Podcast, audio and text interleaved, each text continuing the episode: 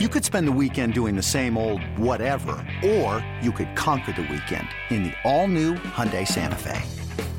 Visit HyundaiUSA.com for more details. Hyundai, there's joy in every journey.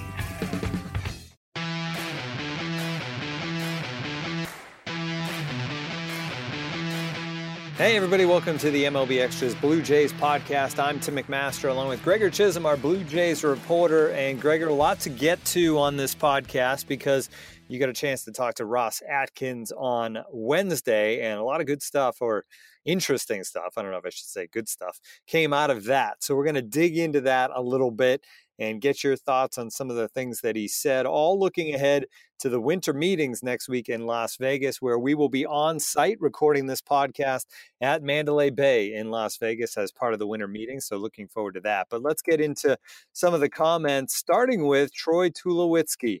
Um, this is going to be a fascinating storyline, I think, throughout the offseason. Then maybe, Gregor, into the regular season, this is a guy who has clearly – his skills have diminished from the player he once was, an MVP caliber shortstop. Um, but he wants to be the guy. Uh, Atkins, though, with his comments yesterday, seems like he sees it differently. Yeah, Atkins was to me shockingly candid, really, uh, about the expectations for Troy Tulowitzki moving forward. And you know, Troy's a guy who hasn't played now in a year and a half, um, but who has remained adamant throughout this process that when he eventually is fully over the surgery where the bone spurs were removed from both of his feet, uh, that he was coming back as a shortstop, was going to finish his career as a shortstop, and had no intention of, of changing that. And, you know, everything that the Blue Jays have been saying over the last year or so when he's been out is basically been a wait and see approach is to, you know, he needs to get healthy first, and then the club will make its determination from there. But what really stood out yesterday uh, was just how frank Atkins was because he could have answered the question the same way. Uh, you know, we'll wait and see uh, how Tulowitzki looks in the spring, make determinations from there. Uh, but he really did take it a step further, and, and he's, he is lowering expectations. He, he said he does not expect uh, Troy Tulowitzki to, to be able to play uh, regularly uh, and above average uh, shortstop at, at, that position. And, um, you know, it, now seems to be a bit of a standoff, I think, between these two. I mean, Troy's obviously going to try and come back as the starting shortstop. Uh, but Atkins was, was blunt in saying that if the season started tomorrow, that would be Lourdes Gurriel Jr.'s job. Uh, and, and, what that means for Tulowitzki and the Blue Jays really remains to be seen because this is a guy who has two years uh, and $38 million uh, still remaining on his contract. And, you know, that, that's not really a tradable deal. Uh, and so it really opens up a, a big can of worms here uh, moving into the, into the spring training if Tulowitzki is healthy. Realistically, back when the Blue Jays traded for, for Troy Tulowitzki, granted that was a different regime that made that move. This kind of had it was clear that this was probably going to happen at some point. Just with the way Troy Tulowitzki's career had gone, it didn't seem like he was going to be the type of player that aged great and kept that skill level up into his his late 30s and and we're seeing that play out with the injuries. So this is something that the Blue Jays I think have seen coming, but you see you mentioned the money that he's still owed. I mean, this isn't a contract that could be traded, even if he's healthy, it would be tough. You'd have to eat a lot of the money, I think. Um, so it makes it tricky, and you don't want one player to then kind of spoil a young clubhouse either. So the Blue Jays really, while those are bold statements from Atkins, they do kind of have to tread a little lightly here, at least once we get to spring training, don't they? They they do, and and what makes you know what adds another layer to this is you know in September, as recently as September, you know Tulowitzki was, was adamant about the fact that he's not switching positions, and uh, you know he even had a quote that said, uh, you know, I, am a shortstop. If there's someone that's better than me, then then I'll pack my bags and, and go home. Um, and you know that was that was a pretty shocking comment at the time. Uh, I don't think too many people necessarily believed it. I mean, if he's actually going to walk away, he'd be leaving 38 million dollars on the table. Uh, that seems to be pretty far fetched. Uh, but in a way, the Blue Jays in theory, could be calling his bluff here uh, to a certain extent as well, and to see just how prepared they are uh, and, and, where Tulowitzki wants to go from here. I mean, they have uh, Atkins also said that he's got meetings scheduled with Tulowitzki's agent um, in Vegas uh, next week during the winter meetings. Uh, Tulowitzki uh, is, lives in that area as well, so it's it's certainly possible that all these parties will, will sit down. But uh, it really seems like this might be coming to a head a little bit sooner than most people thought. I think everyone expected that you know this would the two sides would wait until spring training and see what happens. I wouldn't entirely rule out the Jays trying to take care of this maybe even before, and whether that's just simply buying him out uh, kind of remains to be seen. But there's there's there's you know meetings on both sides that are going to have to take place here, and it, it's really hard to see that Tulowitzki uh, factors into this team plans for for 2019, even though he does have two years and 38 million remaining. And Atkins is too smart that he didn't say this with a purpose. Is that right. fair to say? Yeah, maybe, absolutely. Maybe just setting the tone and kind of sending a warning out there.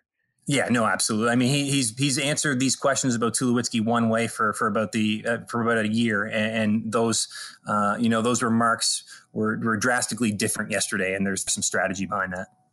All right, another guy on this team, a veteran that's been a big part of the success the Blue Jays have had over the last few years, is Russell Martin.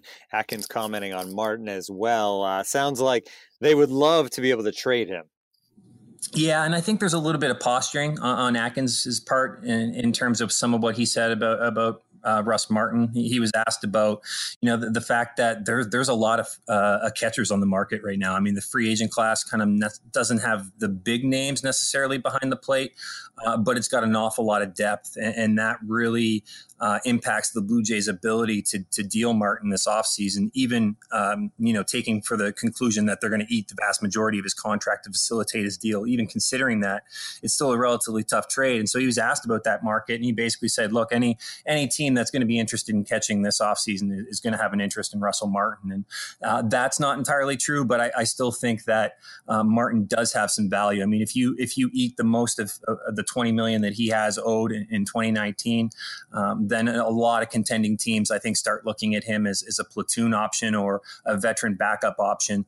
Uh, it just makes too much sense for uh, you know something like that to happen. And, and, with the Blue Jays, I mean, you've just got uh, Danny Jansen, Reese McGuire, Luke Maile. It really seems like they're trying to move forward with the, the young component there, uh, and so I think they'll do anything that they can to facilitate a deal. Um, but I don't think it's going to be done quickly because there's just simply so many catchers out in the market right now it's amazing the the market for catching just because it's it's thought of overall I think in baseball as a position that's kind of scarce and there's not always a lot of it available and not every team has a good catcher but I don't know if this is a renaissance of sorts but there's a lot of them out there and and they're available and there's been a lot drafted in recent years too um, being a catcher is popular thing again it seems like these days all right next topic is the pitching staff and you obviously have Marcus Stroman and Aaron Sanchez. They're the top two guys there at the top of that rotation. Um, the question is what to do with those guys. Um, they've never, they haven't traded Stroman in the past. That's been a possibility. Sanchez is a Scott Boras guy, which which obviously seems to mean that he probably won't be a guy that they can extend. But you'd love for him to be a centerpiece of the next winning window for this Blue Jays team. So where do they stand on those two guys? Yeah, what really surprised me as well about it, I mean, Atkins had a few surprising comments yesterday. The other one that that stood out was the fact that um, you know he was asked about whether there was a possibility that the Jays could deal Sanchez and, and Stroman this offseason, and he said absolutely, uh, w- which is which was remarkably candid as well. Uh, I think he's playing the market a, a little bit there, uh, similarly to to Russ Martin. Um, but he basically said the exact same thing he said about Martin, which is if there's there the teams that are interested in pitching uh, are going to be uh, really interested in, in Stroman and Sanchez, and, and, that the Jays would be open to listening to a deal. And if the right offer, uh, you know, materializes, it, it's something that they would really strongly consider. And that that's a little bit more uh, forceful than he's been in the past on that topic. And I, I think it really does show that the Jays uh, would be more than willing to listen on, on, either guy. I mean, the fact that you know both starters only have two years of control remaining, uh, I think it's pretty clear that Jays would like to recoup some value. I still have a hard time believing that that's going to happen this offseason, uh, especially with Sanchez. I mean, he basically hasn't pitched uh, for the last you know year and a half now as well. I mean, the innings are so low because of the blister problem. I mean, his value to me just is is too low right now compared to the his overall upside to, to pull off a deal. And and Stroman's coming off a down year as well. So uh, you know maybe there's a team out there that looks at the entire body of work of Stroman and is willing to pay that you know that high tier price. Uh, but certainly the Jays aren't going to be willing to accept, uh, you know, the price tag that would have been associated with this 2018 season. Um, so I, I, still think more realistically, you're looking at a you know a midseason trade in 2019. Um, but I think Atkins is also trying to generate some interest here and see if that there is a bidding war that can be started up there, and if the right prospect comes along in return, then the Jays are certainly going to do that.